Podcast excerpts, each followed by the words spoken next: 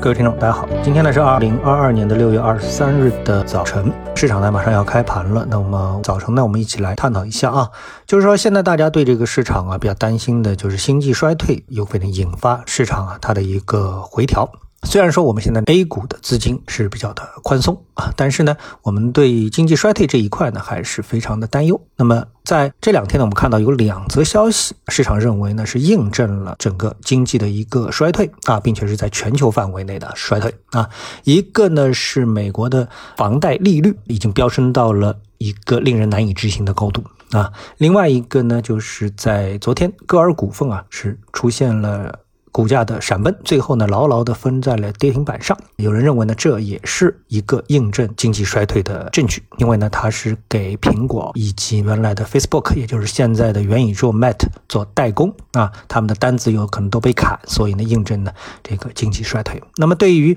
房地产这一块呢，我比较认同啊这个证据我比较认同，但是呢对于歌尔股份这个证据呢，我不太认同。那么接下来呢，我们展开了说啊，一一来跟大家探讨。第一个呢，我们来看一下房地产。那这个房地产啊，大家都知道是各个国家主要的经济的发动机，因为它后面的产业链非常的长啊。那么我们都知道呢，最近全球的通胀水平啊是非常的严重啊。那么在这种过程当中呢，不仅美联储呢在不断的加息，而且呢，美国啊，它一个是房价上涨的幅度非常快啊，现在美国的房价比一年前上涨了百分之二十以上。另外一个呢，是美国的房贷利率已经是出现了飙涨，到什么程度呢？从今年年初的百分之三点二九啊，上升到了现在的百分之六点二八，涨了基本上整整一倍啊！你能想象吗？美国的房贷利率到了百分之六点二八，比中国的这个房贷利率啊还要高。那我们过去印象当中啊，欧美的房贷利率啊，一般都在三个点左右啊，甚至于更低啊，一个点两个点也是不难想象的。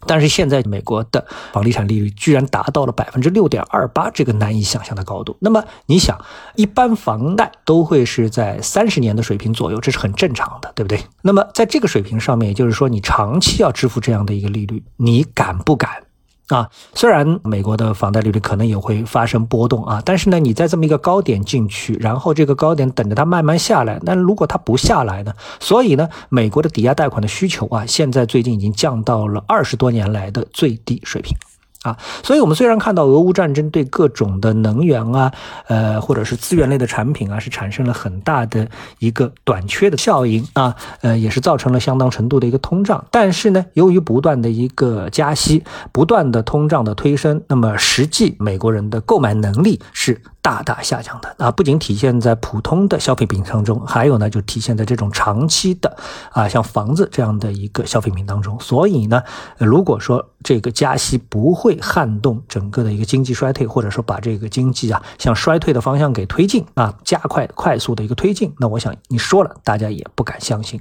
所以呢，从这个证据来说的话，大家基本上是坐实了啊，这个全球的经济衰退啊，可能是一个非常现实的事情。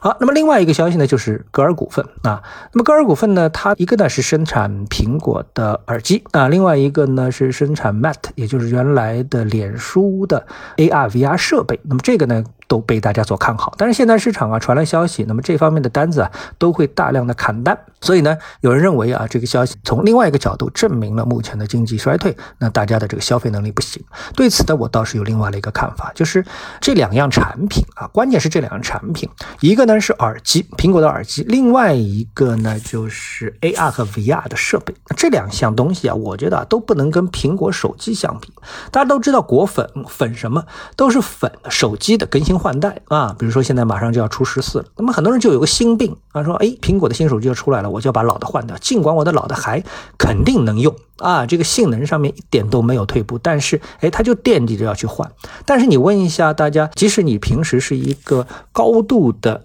啊深度的耳机使用者，那你有没有听说说，哎，苹果耳机要换了？那么经过了这么几代之后，还想很想换这个耳机呢？我觉得这样的人其实。应该说啊，我接触下来是非常少的，起码我本人就不是啊。我觉得耳机这样东西本身它就是一个非常成熟的产品啊，能够被苹果做成这么一个爆款啊，出现这么大的一个销量，并且在这个价位上出现这么大的销量，已经是一个奇迹了。但想以此来改变大家耳机的消费习惯，变成每年都要换一副，我觉得这个是非常让人难以置信的一个行为。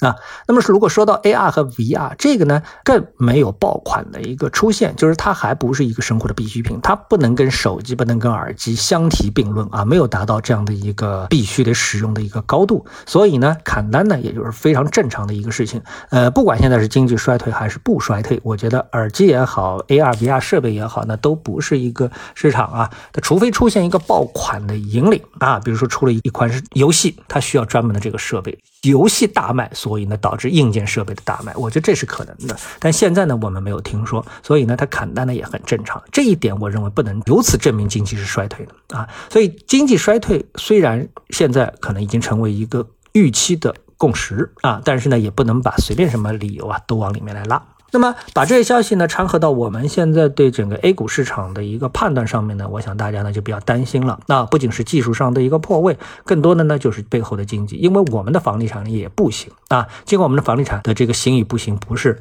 通过利率来显示的，因为我们的利率实际上是在减啊，虽然减的幅度非常有限，所以呢，我们不是被利率所压迫，而我们呢是出现的真正的啊，这么多年的房价的高速运行之后，那么消费者是不是还能有这么多的钱去支撑起我们的这个房地产的一个市场？毕竟大家都知道啊，我们的头部的房地产公司基本上都。